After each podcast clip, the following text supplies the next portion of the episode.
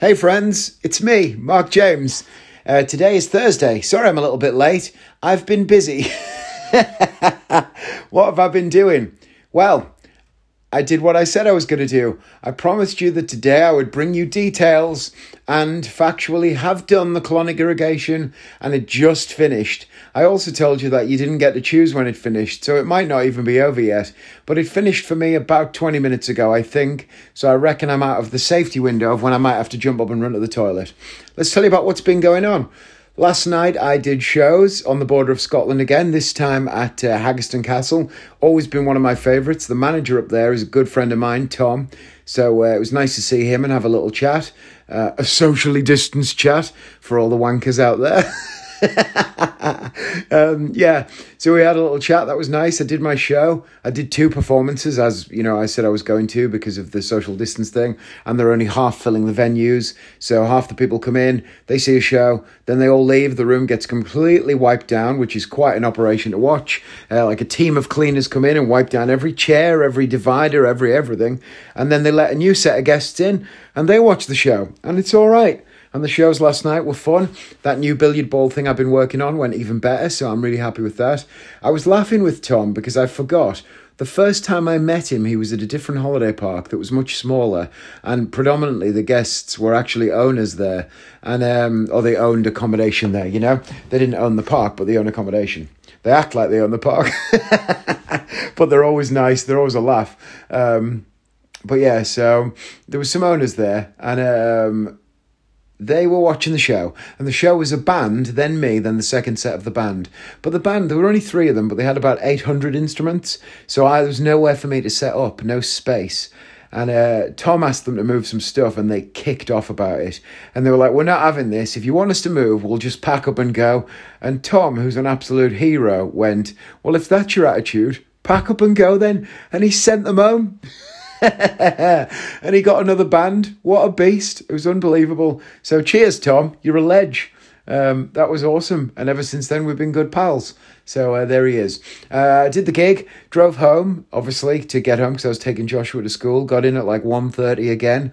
Woke up this morning, took Joshua to school, drove home, immediately went out for my walk. I've done a big old walk today. I've actually done a lot of steps. I'll post another Instagram uh, today to do with the podcast, which I'll show you my step count and a couple of other things.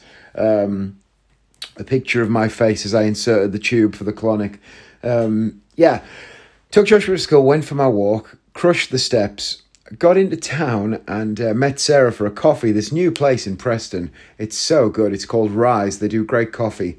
And uh, then I saw McDonald's. Did you know that McDonald's have got a new menu in England? They've got some new items. They've got uh, some I don't know what one of the things is. I remember when I saw it, it wasn't something I would like, so I've forgotten. But they've brought two of the old McFlurries back the dairy milk one and the uh, caramel dairy milk one. And they've also brought the triple cheeseburger.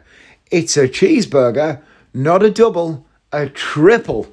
Now, I've always been a big fan of the double cheeseburger, and you buy the triple with some trepidation, trip, tripledation. You think, is this going to be too much meat? Well, my friends, I think we found the perfect burger the I mean, I've had some great burgers in my life. Most of them are in America, to be fair. In and Out Burger in LA is amazing. Wendy's in LA is amazing. Five Guys, which is in, well, Wendy's is everywhere in America. In and Out is just in LA, I think. Um, Wendy's, which is across all of America, is a, really amazing. I love that burger. Um, well, there's another great one in LA that I can't think. It's not In and Out. It's um, oh, someone else will tell me. Shake Shack. That's it. I like a Shake Shack burger. They're pretty good. Um, Five Guys, which is basically all over the world. That's a great burger. But then if you go in, you know, down the, the cheaper end of the market, I like a McDonald's, you know. A Big Mac burger is good. I like the sauce. I make it at home too. But the triple cheeseburger, oh, what a dream. It's delicious. So that was that. Then when I was walking after I met Sarah, I walked through this kind of forest park thing and I got nettled. I got net stung by nettles for the first time since I was like about eight years old. So my eight year old instincts kicked in, and I immediately went looking for a dock leaf. Now you'll all know about this. The apparent remedy to the nettle is to rub it with the back of a dock leaf. So I did that, and I instantly felt relieved. And then I thought, why do dock leaves always glow, grow near nettles? And why do dock leaves fix nettle stings? So I hastened to Google. I decided to look it up. Turns out they don't. It is a coincidence when dock leaves are near nettles, and apparently there's nothing in them that fixes you. So a nettle is like a um, a thin, hollow barb which has an acidic uh, properties to it apparently, and uh, histamines. And apparently a dock leaf could have antihistamines in or something, but they've never proven it. And uh, they say that the effect of a dock leaf on the nettle is actually just the effect of time that you're looking for the nettle uh, that you're looking for the dock leaf and then you're rubbing it on, and that sort of fixes you. Time just fixes itself. Apparently, it's a placebo. So there you go. What can I say? um, what else did I do? Oh, yeah, yesterday before I went to my gig, I decided to remove almost all of the hair on my body. so I I started with my face, doing the usual shave, trimming the beard shape up, and then using the beard trimmer to um, to do the face. And then I remembered, so I'm quite heavily tattooed on my arms, and I remembered that when I, whenever you get a new tattoo, they shave your arm, and it always makes the tattoos you've always got look, you've already got look loads better. So I thought, I wonder if I trim the hair down using the old, the beard, the strimmer one, you know, the electric one that gets your beard down to a short length. Thought, I wonder if I use that on like the shortest length, no blade, ju- uh, sorry, no guard, just the blade. Uh, it'll leave a little bit of hair on my arm, but it'll basically be down. So I started on my arm and I did that. And then I thought, well, I've got to do any hair that's on my hands and my upper arm. So I did that. And then I did the other arm because that would look stupid. And then I got a bit carried away and I went for the chest. And then I basically took all of the other hair off my body except for my head and beard. so I am, I just, like every bit, I did this the other week. Uh, a little bit, but now I've really gone for it. So basically, I am I mean, uh, let's get to the colonic, but I'm hairless. I'm totally hairless apart from stuff above the neck.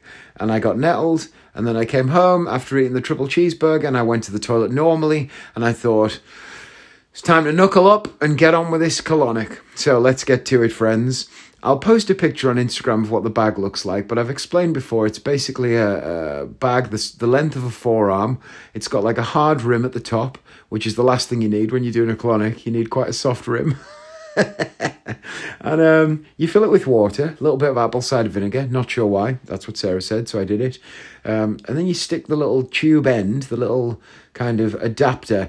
The adapter is a bit like one of those things. Do you remember the thin metal adapter that you got on a bicycle pump that you could use to pump up your football when you were a kid? Well, it's like one of them, except it's white plastic and it's a bit thicker. So you stick that up your bum hole and you lie on your side and you put something down on the bathroom floor because the floor's going to be cold, obviously, and you get a pillow because you might be there for a few minutes while the water goes in, and then you. Um, oh, I didn't tell you my weight, by the way. Uh, 18 stone 9. So I did lose more weight yesterday. I was saying I might be 18, 11, but I was I was 18 stone 9 this morning, so that was pretty good. Um, anyway, so the pipe goes in, and that's a little bit, you know, uncomfortable. You want to stick your finger up your bum a little bit first, just to make sure the hole is ready. For fuck's sake, why am I talking about this? So you stick the you, st- you stick the little pipe up your bum after you've explored with your finger. Uh, wet your finger first. You can, you know, lick it or whatever if you want to. I'd advise that you only lick it before the first time you stick your finger in there. After you've had it in there once, if you need to wet it again, probably find something else rather than stick that finger back in your mouth. But anyway, stick the pipe up there, uh, and then there's a little tap at the end of the pipe, and you turn it. And when you turn it, you will pretty much immediately feel quite a strange sensation. I could only describe it as having a shit backwards. If Christopher Nolan had a shit in Tenet, this is what it would be like.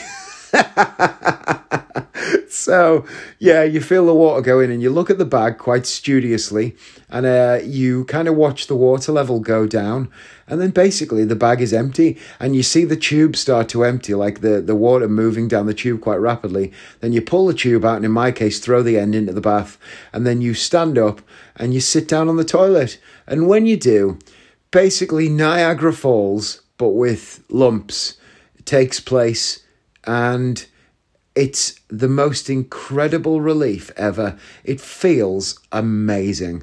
Now, a friend of mine messaged me to ask what the benefits of a colonic are, and honestly, when I looked it up, I couldn't find a huge amount. It's one of those things that, again, I think is a bit of a placebo. People swear by the benefits of it health benefits, long term effects, improved metabolism, all that stuff. And most of the internet says that it's bollocks. I can only tell you about what I think the benefits are from my own experience.